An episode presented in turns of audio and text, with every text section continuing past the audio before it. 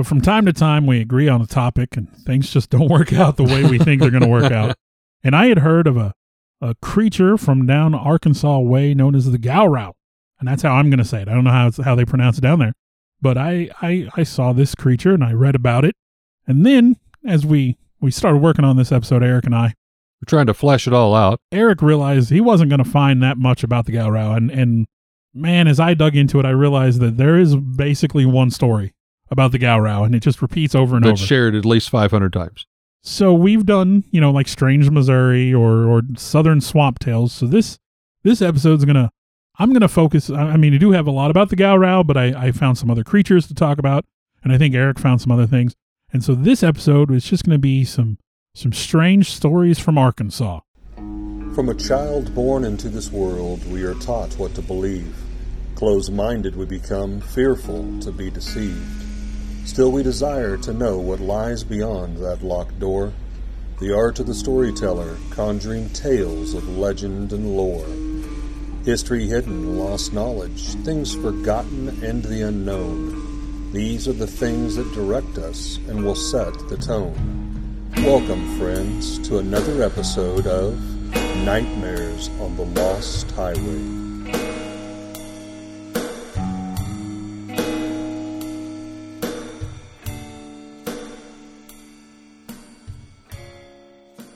Now, when we started out, you know, you start thinking about, okay, well, what kind of cryptids are in Arkansas? And I came across immediately the White River Monster Which was like episode, episode, three, well, two or three. uh, episode where we covered the, the river monsters. It was a, a Oz- you know, Ozark's Waterways, I Ozark what we said. waterways. Then I was like, the Fouke Monster or the Legend of Boggy Creek. Which that was a did a standalone episode, episode. episode number fourteen. And then the Ozark Howler standalone episode, episode Whole number episode. Thirteen. Our, first cursed episode, you could say. Oh, we yes. lost the original recording. Lost that one. to re-record it. I think we recorded it the third time, and it's like third time's a charm. We ain't doing Well, this. I think we we lost it the first time. We recorded it the second time, but then there were audio issues in that one, and I I, I don't know that we recorded three times, but man, it was. It it was a struggle. We'll just leave it at that. It was a struggle. I think we I think we call it the long lost episode, even though you know no one really realized. Nobody it. realized that but us, but it's like this is one of our cursed episodes. So I, I, I first I came across something that's like, okay, this one's new. And it's called the Heber Springs Water Panther. Yep, I have that one too. So the, the origins of the water panther come from many different Native American tribes from around the area. Uh, the Aboriginal, the uh, Algonian, the Cree, the Ottawa, the Menominee, the Shawnee tribes. And the panther is described to be like that of similar to a Bigfoot, and if a puma had a baby. If you can imagine that. That's kind of freaked up and Yeah, creepy. cross between a Bigfoot and a puma, which it doesn't get into much more description than that. So I don't know what aspects what or does what. that really mean? you know, um, in my mind, I a just gave like a cat. Well, in my mind, I kind of went with like a when I envisioned it, I gave it like the shape of a Bigfoot, but with like a panther's head. But one of the craziest things I found was that it supposedly is amphibious oh, yes. and that it can breathe underwater and breathe on land. The, the Native American tribes, this panther to them was a malevolent spirit that would drag people underwater to their death. So it chose to not kill you on, on the ground, bash you against a tree or nothing, but drag you underneath the water. And it said that like when uh, Greer's Ferry Lake was made between 1959 1962, the panther's habitat was flooded. Yeah. Uh, so fewer reports were made about sightings of the panther after that. for a little while, they kind of picked up in the uh, 1960s. 1966. Yep, mid-60s. yep, yep. You got But- some more on that? it kind of roamed around the area for a while before that in the bottomlands. And then when they flooded the area to make the lake, it started being seen more often in the lake. Again, like you said, it, it's it haunts the waters of Greer's Ferry Lake and the Little Red River there. And it was first seen by the natives and then later by Europeans. Trappers and hunters told stories of a beast that lived in a limestone cave, and that will come back a little bit later in the Little River bot- Little Red River bottomlands, and it killed people and emitted a scream that was described as quote the cry of a panther and the scream of satan himself Which is kind of similar to the Ozark Howler a little bit. well in, in a panther you know In they, they do have a woman like scream when they scream I, I don't know. I have never met a, a Sasquatch personally to ask him if he likes water, but I would think with the big woolly coat that that he wouldn't like water, and most cats don't like water. Well, I talk about the Lake Conway monster a little bit, and Okay. we'll see when we get there that maybe this isn't as uncommon as you think. Okay. Well, many people claim that they had saw this water panther either entering or leaving, as Bill said, caves on the northern shore of that area. Yes, uh, uh, a, a partially submerged natural opening in a sheer limestone cliff, Hmm. which kind of lines up with some of the original stories of it living in a limestone cave. Although this cave is now in the lake, Right. So Now, another person, a diver, uh, actually came across the water panther. They said while they were scuba diving, the diver said the that it had a, 70s. A thick, dense fur and said it could move very quickly through through the water, underwater swimming. Uh, the water panther had ripped off the diver's mask. That's some scary stuff right there. Yeah. Uh, luckily, the diver was able to fight it off and, and get to the surface to get to air. Despite being in shock and the lacerations that they had all over their body, so they had like these claw marks all over their body. Some people say that you can hear it screaming from its cave. If you'd like to learn more about, you know, there's there's links and there's a little bit there of Heber uh, Heber Springs and the Water Panther. Well, I've got a, a story where workers were converting a cave into a boathouse for a U.S. senator on, on, on the lake there, and they were actually building an elevator to go from the house to through the into the cave. I guess through the cave, through the the stone into the cave. Okay. And they said they were terrorized while they were working on this project by the hellish screams and agonized cries of some hideous creature that must have been living in the cave. Goes back to So that. Yeah. that that cave, I mean, it lives. It must live in the caves in the region. But yeah, it apparently roamed around and was known way back in the days before there were European settlers, before there was even a lake there. And then they, you know, flooded the region to build a lake, which happens a lot in this area. Now, in, in the limited research that I could find on the Heber Springs Water Panther, I, the description, as we said, was kind of vague. You know, a puma and a Bigfoot. uh, Basically, if they had a baby, Just a horrid man-like beast. you're going back at least to the Native American Indian times, but recorded really in 1959. So you would think, okay, it's a cat. There must be a family, a clan. There would be youngsters, maybe, or is it just one that's survived that long? That's that's a little hard to believe. But I could find no more mention of like two of them being seen, or any mention of coming across a cave where you know maybe a, a lair would be or babies. I couldn't I couldn't come up with anything on that. Well, to the the root of the problem of this episode, I did flesh out the story of the Gowrow. There is a, a, quite a bit about it. Now, depending on where you're looking and who you talk to, I did see a post on Reddit that was written by a local of the area that said, "Hey, I hate to tell you, but this was just a story created by newspaper folks to sell papers back, you know, in, in the the day." We've seen that before, obviously. Yep. But the, it, I found it to be a very interesting story. It was fairly well documented for the couple encounters there are. But like we said in the intro there, for what there is, everybody that talks about the Gowrow just tells these same stories over and over. They read the same newspaper article. Yeah.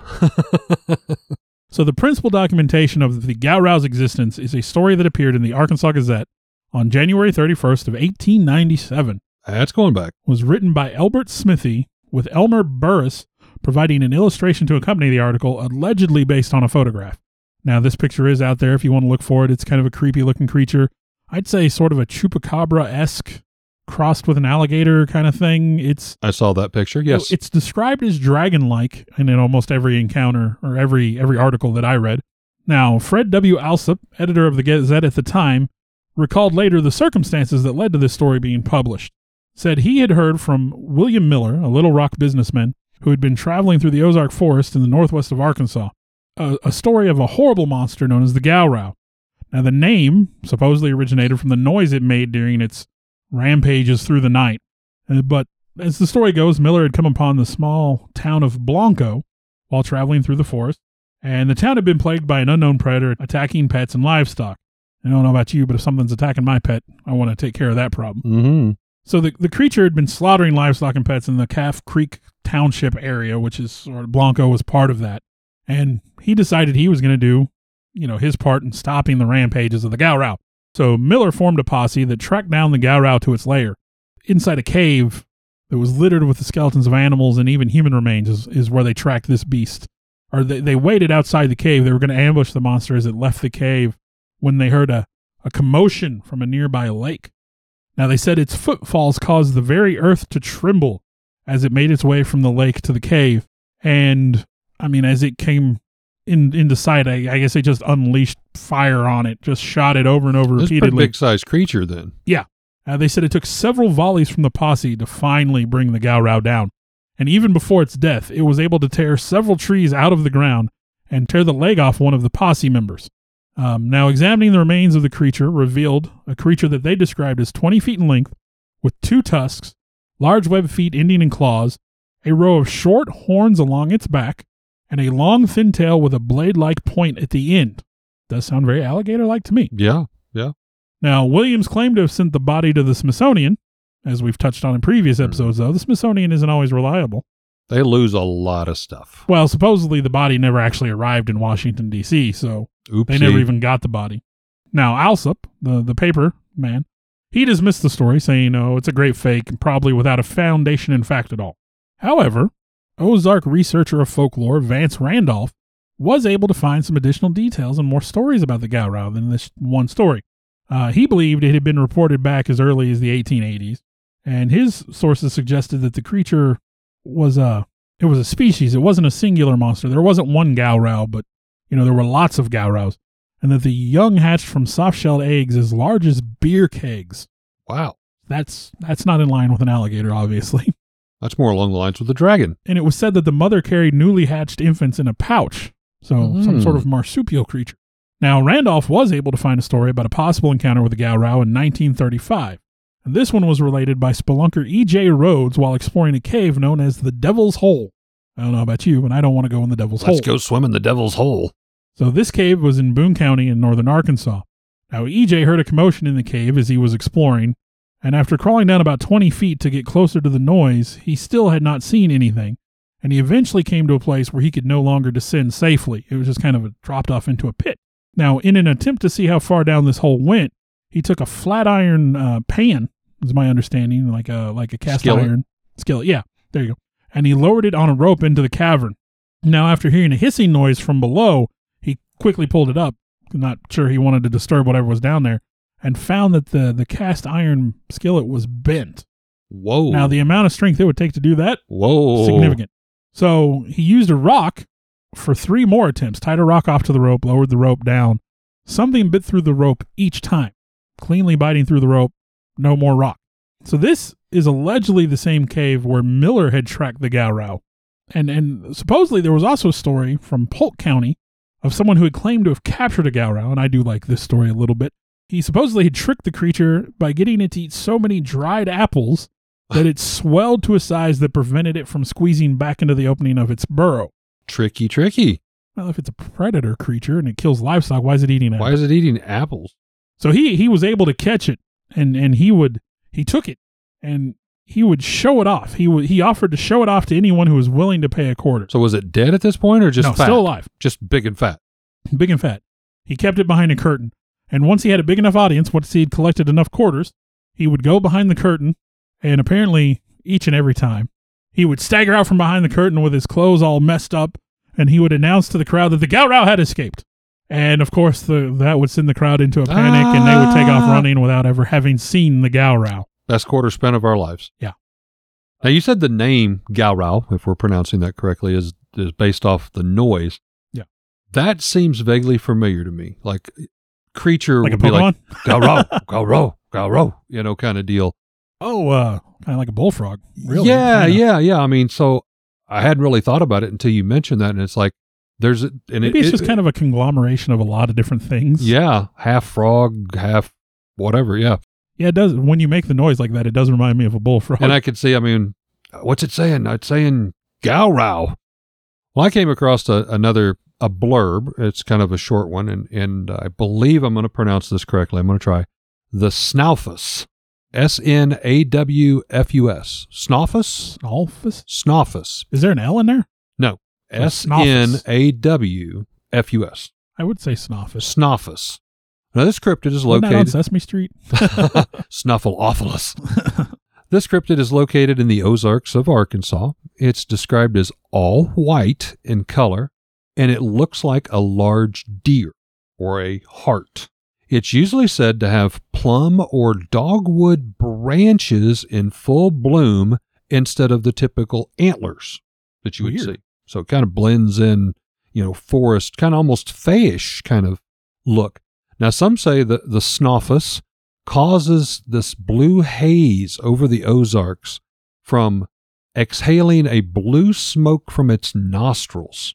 And it's also said that it has the ability to fly and jump into trees. So maybe this is related to Santa Claus and the reindeer somehow.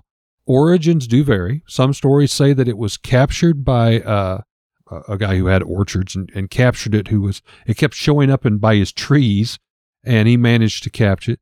Uh, he grafted the Arkansas black apples into its antlers. This is a guy thinking marketing here.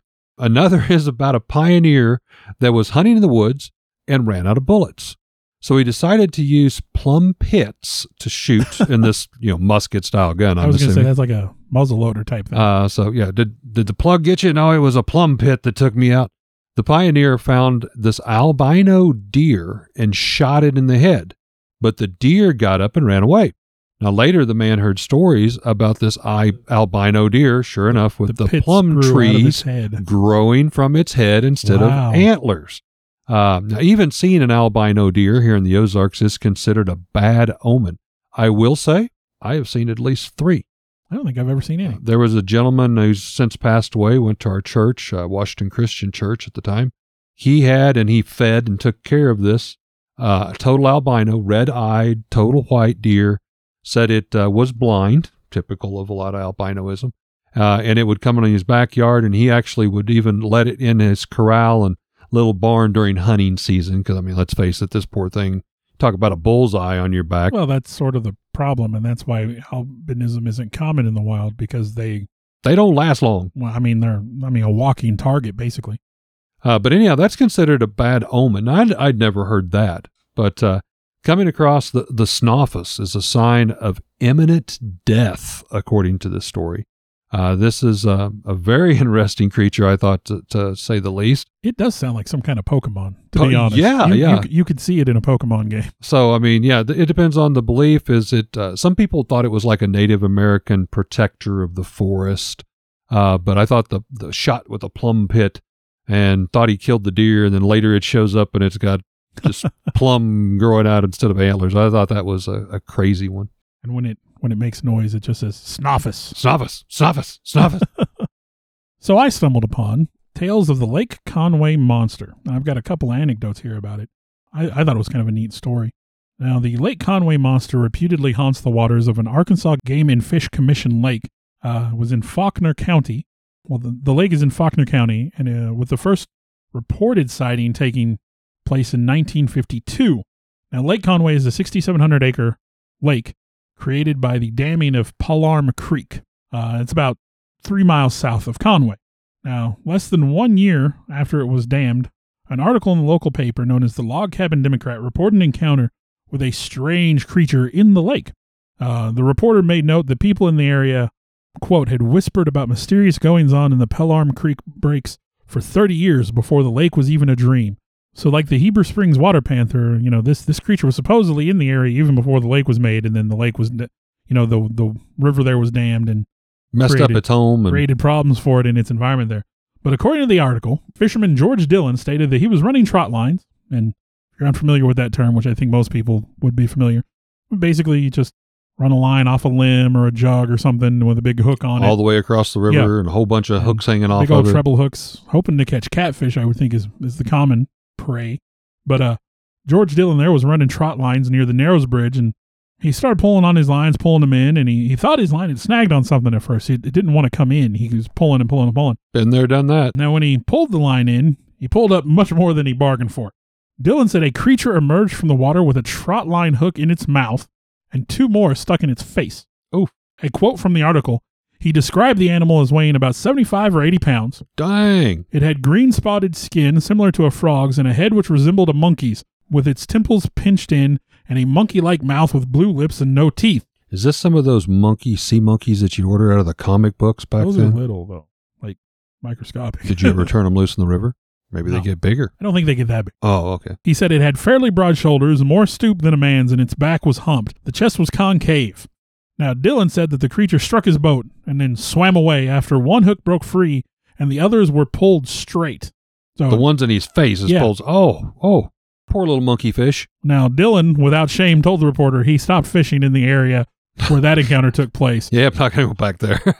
Quote, as for me, seeing is believing, and I wasn't drinking good whiskey nor bad whiskey when I saw it.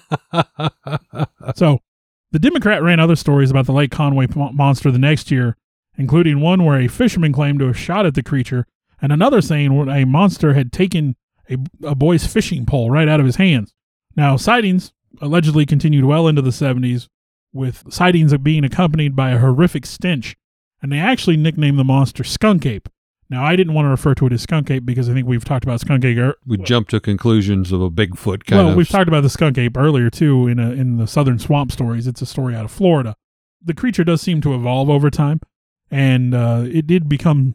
They started describing it as somewhere between seven and eight feet tall, and so it definitely took on a more Bigfoot-like appearance as the stories uh, went on. In May of 1980, a father and son encountered the beast. Now it was the son's birthday, and his dad let him skip school, and they both headed down to Lake Conway to, with their boat. Well, they're out there on the boat, they're fishing, and they started to hear noises in the woods, like limbs breaking and, and something crashing around in the underbrush. And this went on for like a good 10, 15 minutes or so. Now, the son was getting concerned. He, he was worried about what it was. He told his dad, he goes, Man, I think there's something out there. And his dad was just like, No, no, son. He kind of downplayed it. Oh, it's just birds. It's just, don't worry about it. Well, the son was watching the tree line as he's fishing. He, he, he knows there's something out there, right? Well, suddenly this, the monster just comes bursting out of the tree line and it just runs up to the shore and just stands there watching them. Creepy. Now, he described a Bigfoot-like creature, its face covered in hair, brown or black hair all over its all over its body as well. Said it was maybe seven feet tall, but it was at a distance, and he was a kid, so it was kind of hard to judge.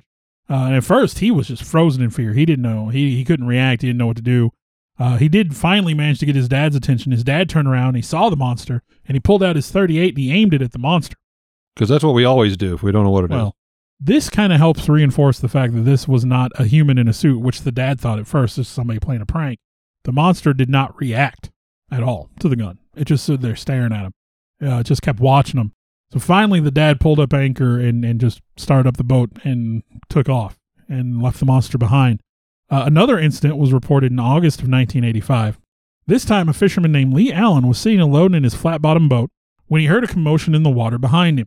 Now, looking back, he could see something large thrashing around the water, and at first he thought maybe it was like a large beaver or something that had got caught up in somebody's trot lines. And so his first impulse was he was going to go over there and, and free it. But as he kept watching, he realized that he was actually seeing the Lake Conway monster. Ooh. He said the water at that spot must have been at least five feet deep, and the creature's head was a good three to four feet above water. So again, Pushing eight footish. eight nine feet tall. Now the beast was kind of thrashing around. Maybe it was caught up in a net or a line or something. But when the beast spotted Lee, it immediately like started moving towards him, and it seemed to be angry Like Lee's aggressive, very Yeah. aggressive style. And he said it was making this deep throated, angry growling sound the whole way. And he, he said it got to his boat much quicker than he thought. He he looked around trying to figure out what he was going to do, and by the time he looked back, the the beast was right there, and uh, it just knocked Lee into the water, knocked him right out of the boat. So Lee kind of you know dunked down under the water, and he swam back up, and he grabbed the side of the boat, and as he did, he could hear the beast, like he and he so he kind of pulled himself up a little bit, and the beast was pulling his stringer of fish out of the water and taking the fish off one by one and eating them, most of the time in a single bite. Oh, Uh, maybe it took two bites on a couple of them. So Lee ducked down out of sight again. He, you know, he didn't want the monster to see him. He said it seemed like when the beast had finished eating his fish, it just began to rummage around the boat. He just started making noises, moving things around. what else you got? And then after a while, you know, trying to see what was going on, trying to figure out what to do, Lee pokes his head back up again just to take a peek. Well, the beast saw him this time, and it became incredibly angry again, and it lifted that whole boat out of the water Oh my. up over its head. And Lee said it was a 300 pound boat, a good sized boat. Lifted this whole boat up out of the water, holding it over its head, and just like staring Lee directly in the eyes angrily. Now, Lee, scared out of his wits, begins to kind of half run, half swim back to shore just as fast as he could. He was like 75 yards from the shoreline, though. So, I mean, he's got a ways to go. And he's going, and as he looks back, you know, the beast is like closing in. It's, it's making Thank better. goodness tr- he was already in the water, so Yeah. people didn't notice if he soiled these undies. So as he's getting closer to shore again, he looks back and the beast is just like right behind him. He's like, he he just knew it was going to grab him. Well, he starts yelling for help, and as he hits the shore, he runs up into the woods as fast as he can. He turns around, he looks back, he doesn't see the monster anymore.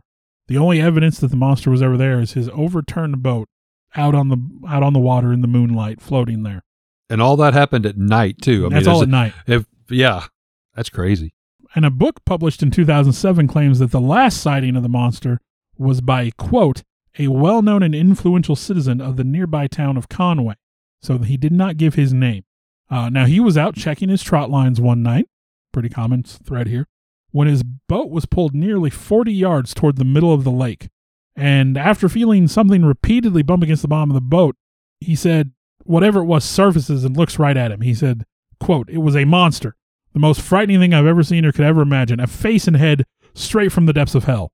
And then it just kind of slowly went back under the surface, and this unnamed fisherman made his way back to shore. We'll say the beast has never been photographed, despite the fact that at one point in time the editor of the Log Cabin Democrat declared he would run no further reports on the creature without a picture. But yet he did. Well, he did eventually run some more stories. It's about the it's about those clicks, it's right? all about you gotta make money. Gotta make money. or clicks. You can tell I'm a modern human. It's about selling papers. Well, I've got a story here. Um, a werewolf or dog man uh, of Arkansas.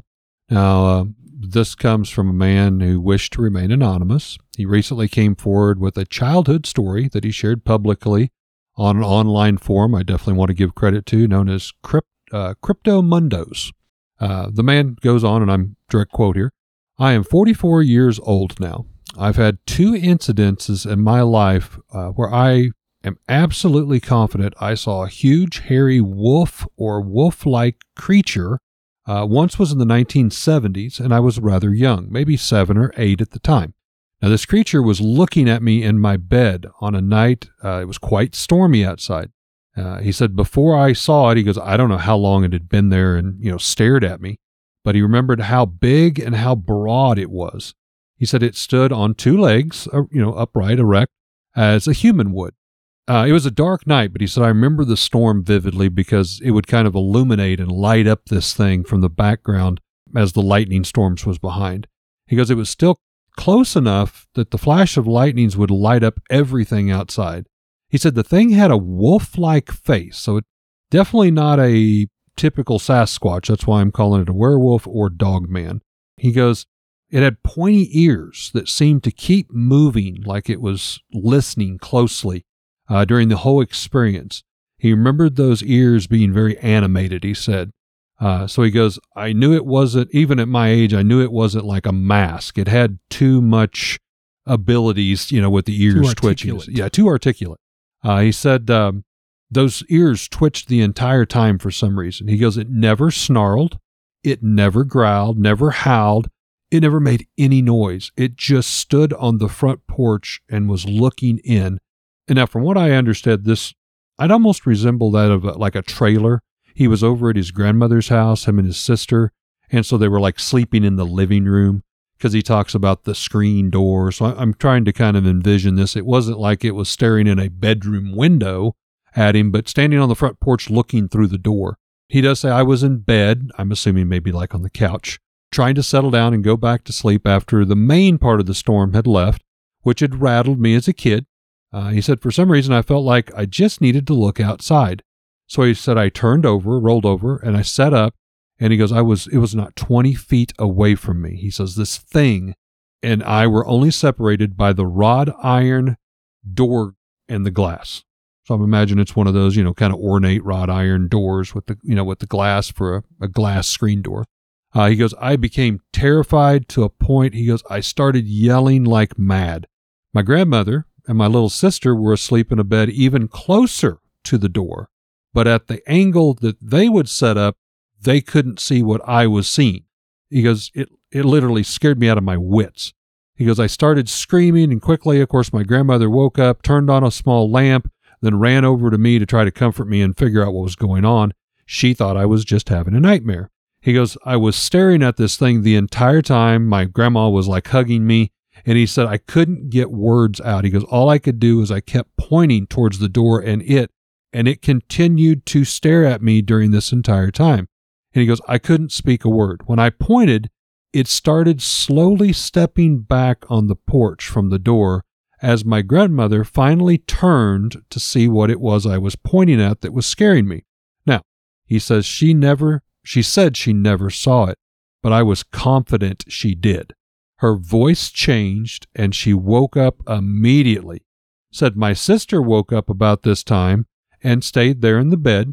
She was a little younger than I was and she began to cry and sob because I was so scared. So basically, she was feeding off of his, you know, being afraid. Said I saw the thing turn and slowly move away, not at a fast pace at all. Didn't leap off the porch, didn't jump off the porch, just stepped away and kind of faded into the darkness. Now, the man goes on to talk uh, about the, the really big paw prints that was later found in the mud, because again, the storm and it had rained, and said his grandfather's own encounter. He also had an encounter with the beast that he later shared with him.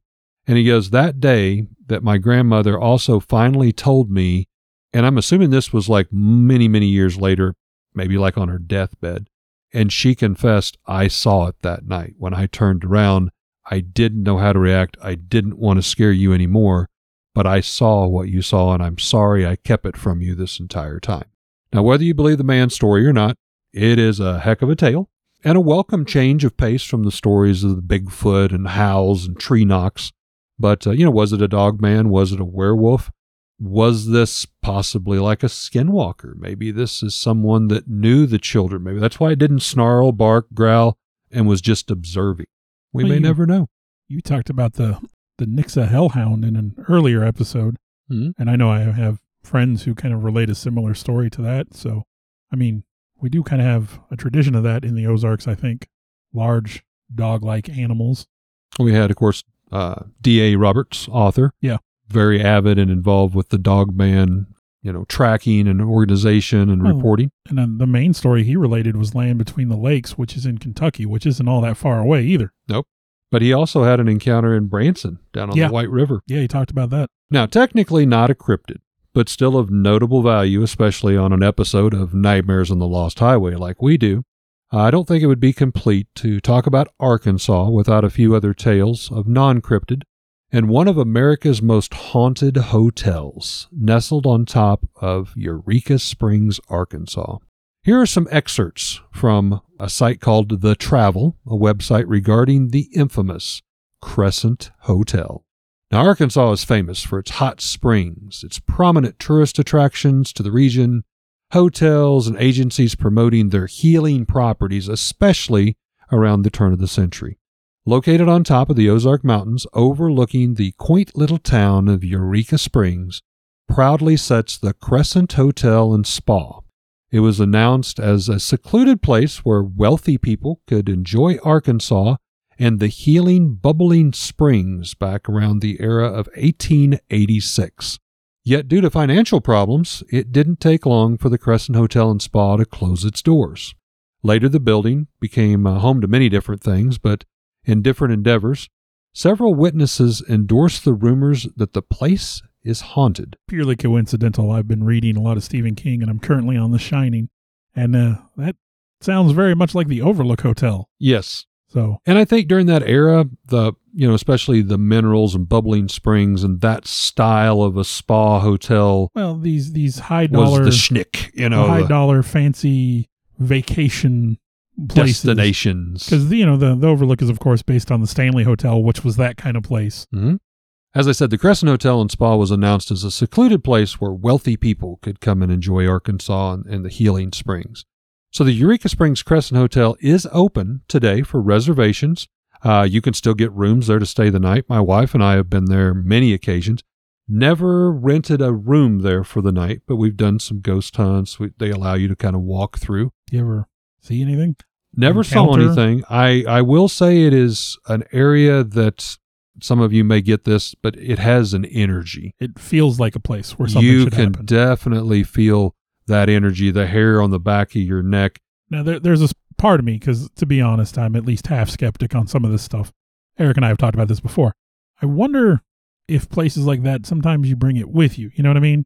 Like well, you- again, you we already dream it know up. We're supposed to be haunted. materializing it. Yeah. So, Yeah. but but again, I mean, you you know, I, I I definitely know I have been to places where I have felt uncomfortable in that place. So And I will say, you know, I got into ghost hunting because of my own near death experience or my death experience that I I talked about on a podcast. But um, I also am a skeptic. I think I'm probably more open believer than Bill is. You know, we talked about the Morris Mill and, and different things. I will say I have went into places where they're like, "Oh my gosh, you're going to feel something, you're going to see something," Well, and I Mill. and I left and I had no feelings whatsoever. and and I that mean, was Morris Mill for me. I know that not everybody had the same experience that night, but Yeah. for me, I expected more. Yeah. Uh, the the way the guy sold it, which I understand that was his job. Patrick, I believe his name was. That was his job to sell it. Right. But I really thought that was going to be that was going to be the day that cemented it for me. I then- did not walk away with the same feeling. you know, and the the the famous or infamous words of Taps ghost hunters: "Ghosts don't play on cue." Yeah. you know, so there's always that. But back to the Crescent Hotel. Just a little history behind the building. The first tragedy at the building happened during its construction when a stone mason identified only as Michael had a fatal accident. Now, many years later, people still claim to see his ghost hanging around in the same room where he fell to his death. The accident didn't outshine the Crescent Hotel spa inauguration, however. The show must go on. They celebrated with a, a gala ball uh, for VIP guests, including the region's most influential and wealthiest people of the time. Now, shortly after the inauguration, the hotel again fell into financial problems. It's almost like it was doomed, you know. But again, some of the businesses and things that they were trying to do there, and maybe being in, I don't mean to sound bad, but Arkansas, not a coastal town. It had Ozark Mountains, but not the, you know, like mountains of the Stanley Hotel. No ski resorts. You know, it, maybe just poor Well- planning, timing, location. Well, it could also be a side effect of the fact that we live here. So to us, True it's not that. a tourist destination. True Because. I'm going to tell you right now, when you're from Missouri and you travel and somebody finds out you're from Missouri, the first question you get, have you been to Branson? What's oh, Branson yeah. like? Oh, yeah. And it's like, I can just go to Branson any day of the week I want. It's not that big a deal. yeah. And to other people, yeah, it's a travel destination. Now, sometime between 1903 and 1924, the building uh, was the address for the Crescent College and Conservatory for Young Women. Now, this period was marked by yet another accident. One of the students possibly fell or jumped to commit suicide, the story varies, from one of the windows and died. Now, after the Crescent College was closed, other people tried using the building for new businesses as well, but again, didn't seem to be in the cards and they all folded. Here's where things get a little movie esque, if you will, for horror film. The Crescent Hotel and Spa became a hospital with what I will describe as a mad scientist doctor type. This guy was a quack. He, I'll just read. Despite the accidents, the Crescent Hotel Eureka Springs became known as one of the most haunted places in the United States and remains on that list today. A lot of that, I think, is thanks to Norman Baker. The man purchased the building in I I really knew you were going to say 1937. Norman Bates. Right? It's close. I had to I had to watch myself, but in 1937, he decided to open a hospital and a health spa for cancer patients. He was a charlatan and had no medical education at all, but managed to attract dozens and dozens of patients by advertising miraculous treatments on the radio. Now, Baker's elixir of healing, as he called it, consisted now what we know of as a combination of ingredients that included, better write this down, it cures everything watermelon seeds, corn silk, and clover. He would only accept patients with no close relatives and promised that if he could not cure this individual within six weeks, they wouldn't have to pay a penny. The relatives thing makes sense. That way, nobody can come back on you if you say kill their family member. Bingo! However, Baker's exams consisted of pitching and looking at the patients. His treatments were far away from harmless. Baker would torture these patients, injecting this elixir, not giving it to them as a dose. I said injecting it, not through a needle. Oh no. By drilling holes in their skulls Oh, and then injecting it into the brain. there's no negative energy associated with that. Yeah. He would isolate the patients suffering in a wing known as the psychiatric ward. Now, you just injected some poor person's brain with corn silk, watermelon seeds, and clover. I guess maybe it could have been worse, but it's hard to imagine. Uh, many authorities and doctors tried to stop Baker time and time again, but he always managed to find a way to get ahead of them, loopholes or whatever. He would have the patients sign contracts that basically would give him the permission to do whatever he felt needed to be done to treat them. He was finally arrested for mail fraud and imprisoned for four years. Yet the hotel's grim history still impacts people visiting the building there today. Now, today, as I mentioned, the hotel is open for guests. After the hospital was closed, the building remained abandoned for many, many years, and a fire actually occurred, almost burned the place down in the 1950s.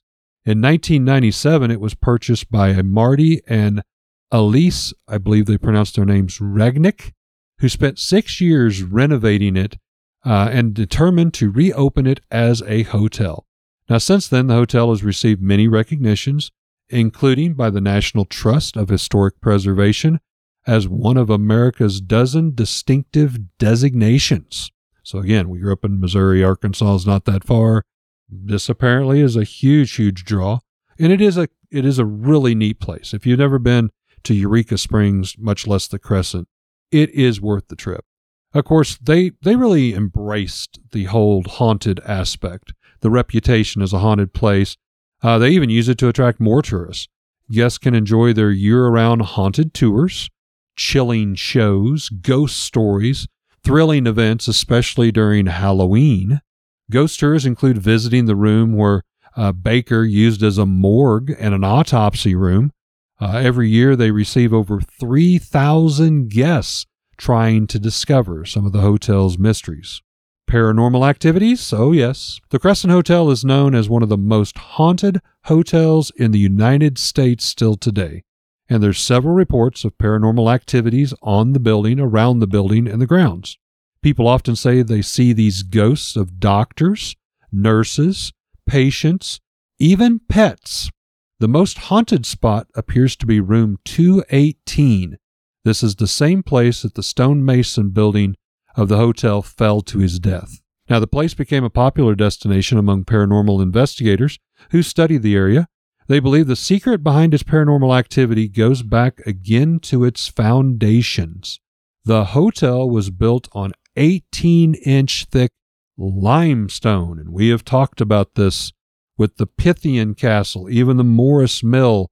Seems A to hold energy. I, I don't think it's like a, an Ozark thing, but limestone, we have a lot of it that's quarried and mined around here.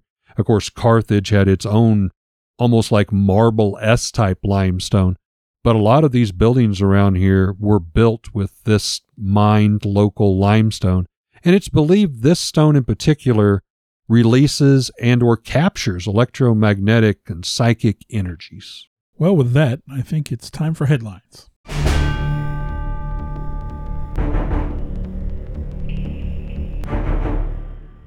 So, my headline was uh, by Bob McNally, published on June 15th, 2022. The Monster of Lake Conway. Large alligator captured on video in central Arkansas. Now, rumors have circulated for years about a big alligator prowling Lake Conway in central Arkansas, and recently a kayaker caught it on camera.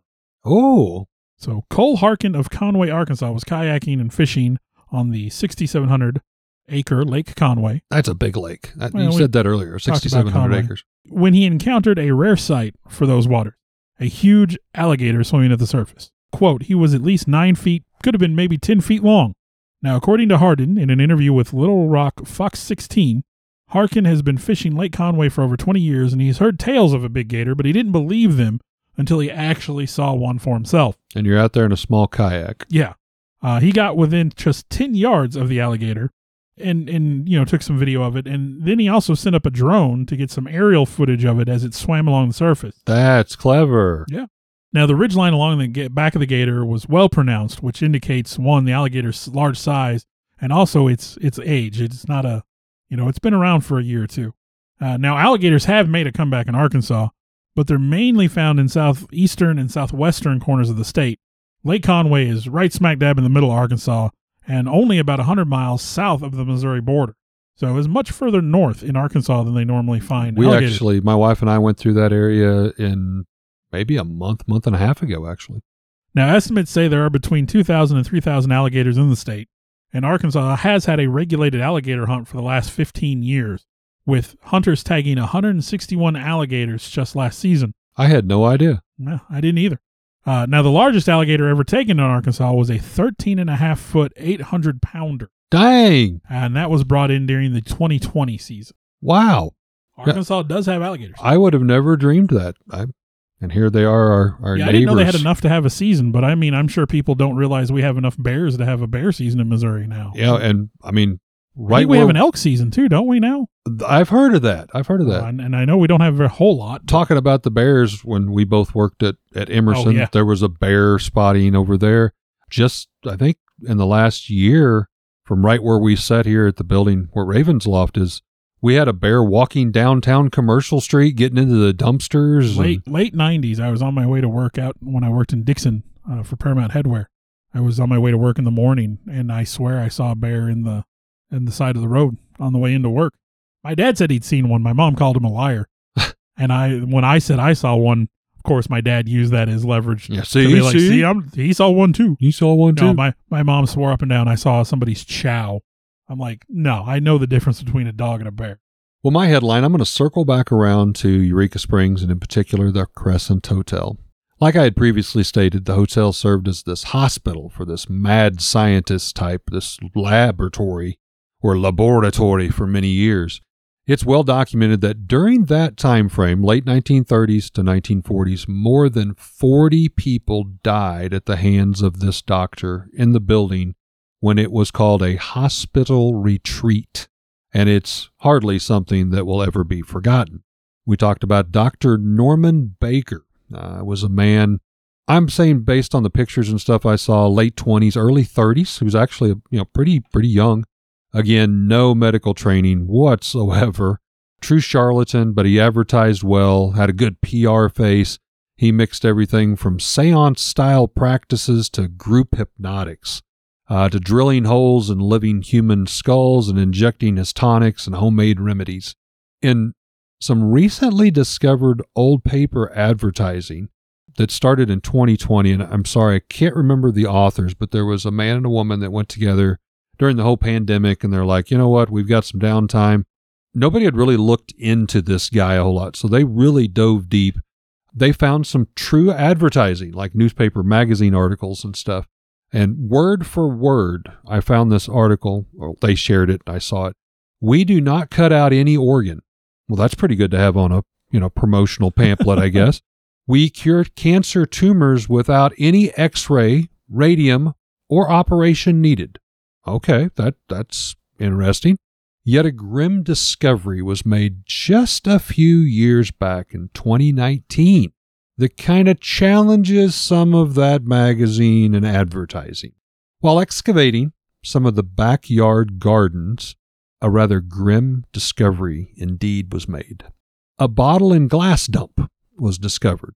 Now, that's not all that uncommon for, you know, especially around the turn of the century homes and establishments, even cities and towns, they would have these dump sites, things that wouldn't commonly burn, you know, glass, tin cans and stuff like that. They would dig a hole, you know, especially the glass items would be discarded there since they didn't burn. Uh, and then the hole was covered up and filled on and life went on. But many of these such discoveries are actually quite welcomed by glass bottle collectors all over the world. It's like a time capsule where all of these bottles were placed with the way the glass bottles fit together. It allows for drainage uh, so they don't freeze, they don't break. So they're able to pull up a lot of times perfectly preserved turn of the century bottles, many of them still with the original corks and caps and lids uh, that have survived. And some of them fetch a very hefty resale value. But this time, this one was a little different. These bottles and jars were not empty. They did not have medicines or tonics or booze and alcohol in them but rather of what was decided to be human tissues, tumors that was removed Ugh. from patients, of the mad scientist, Dr. Baker. I just got like a shiver. Ugh. Yeah, Can you imagine the poor guy out there, the gardener, digging this Oh, stuff man. up? Putting the whole eerie, creepy factor on overdrive here once again and pushed the Crescent Hotel back into the news media limelight of the headlines. You know, what foul atrocities and torture trials were done here. And it would stand to reason with such foul play and negative intent energy, again with the Limestone Foundation, that at least a few of these poor, poor souls might still wander the hallways, rooms, and the grounds of the Crescent Hotel.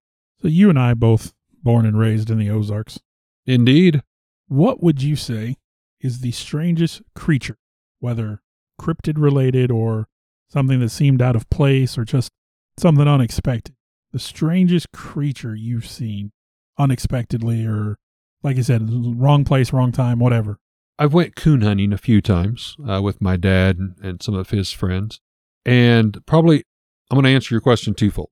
First, seen was a bobcat. I'd never seen a bobcat up close. The dogs had treated, you know, we're we're out trying to get raccoons for pelts and fur, but this obviously was not a raccoon, and it was screeching and screaming and hollering and hissing, and but it was also a very beautiful, majestic creature. I, I'm kind of weird that way, I guess, but I was always afraid I was going to run into a bobcat when I was hiking, but I've never seen beautiful. one. They can really be beautiful. But by second fold, not seen, I have heard some of the creepiest ass sounds that I have went to investigate and never found, which is more disturbing to me of what I can see.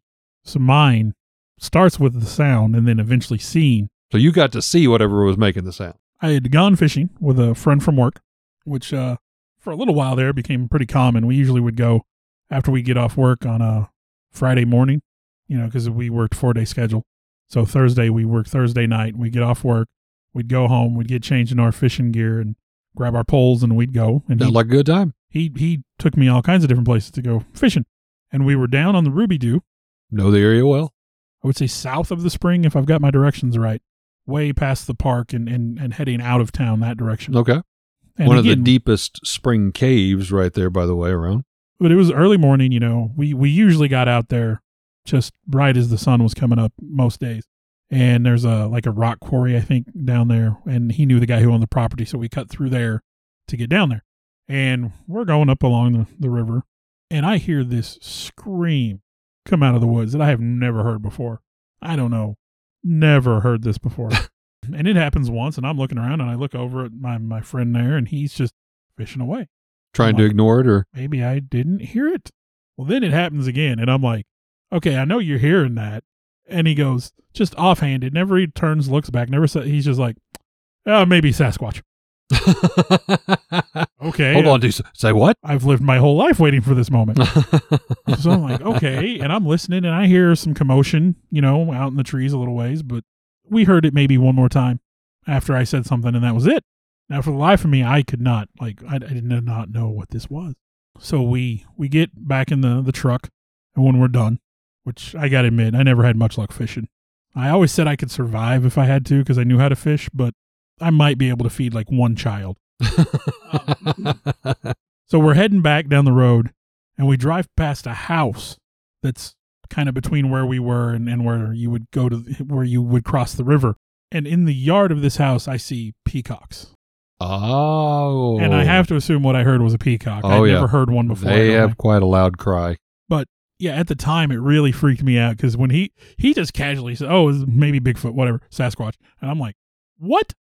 You know, he didn't believe in that kind of stuff, obviously. But for me, I was like, I'm about to get mauled by Bigfoot out here. There are a lot of strange noises around here in the woods. And again, I I grew up, you know, quail hunting, uh, coon hunting, a little bit fishing.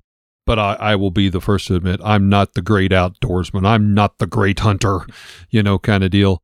But I can tell you many times we've even been sitting on our porch, and especially during fox and skunk mating season, these creatures make noises that should not come out of their mouths. And I mean, the hair on the back of your neck.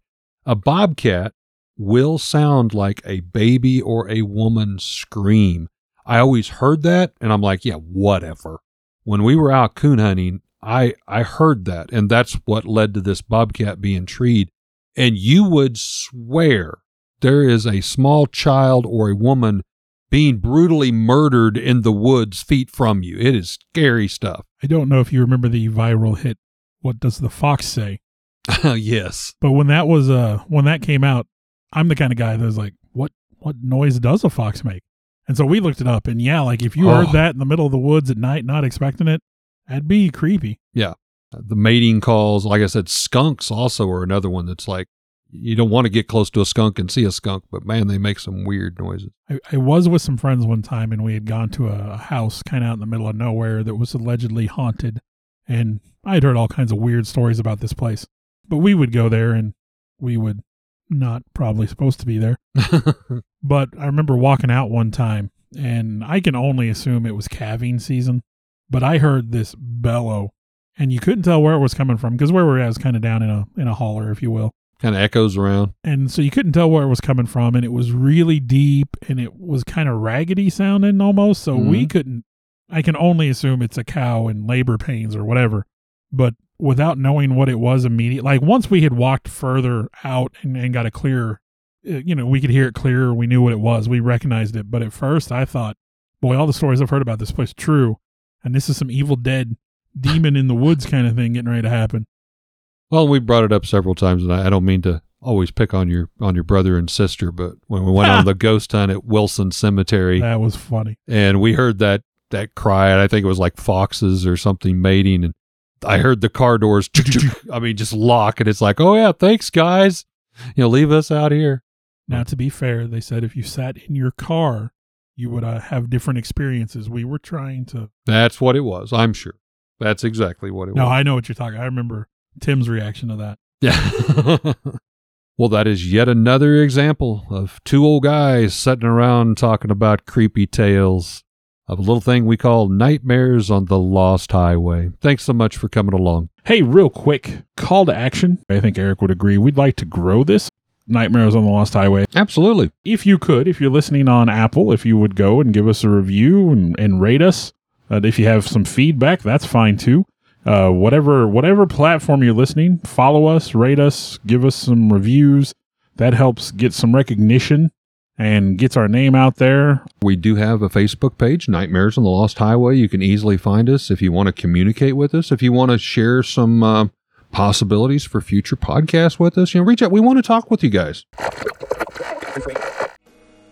I wanted to do the, Gowrow or Okay. the Arkansas. Knock that one out. The Gowrow. Well, I told you my treasure hunting one kind of ties into it, so I want to do it first so I can. Gotcha. There you go. You can ask my wife. I was like, Bill, I don't know what you've done to me, but wow. Even that mental psycho And that's thing what I was that like. you had me do. I said, well, go ahead and do other things from Arkansas. Yeah, yeah. But I, I before I reached No, out once- to you, it's like there's got to be Okay. more. There's got to be more. to be fair, when I sat down and started doing it, and I, I what I do is I do like a Google search and then I just save all the links. I don't I don't read them.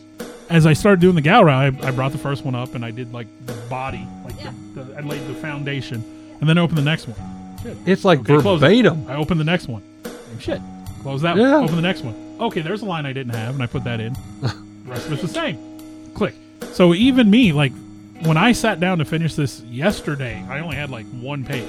And I'm like, and it was everything for the Gowrow was the same. It's all the same.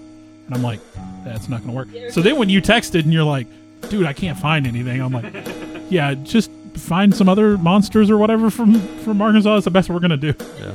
There's tons of links. Oh, there's a million Oh links. my gosh, But yeah. they're all the same. All the same. And then after you told me that, it's like, yeah, we could do this, and it's like White River Monster. Check. Nope. Fouke Monster. Nope. Check. Ozark Howler. Check. It's like, I, I managed to find a couple other monsters, like I said, and then I found I found like a guy alluding to other monsters, but then I couldn't find anything about Catfish Man. There's apparently a humanoid catfish that stalks Arkansas that there's stories about, wow. but there's nothing on the internet about it.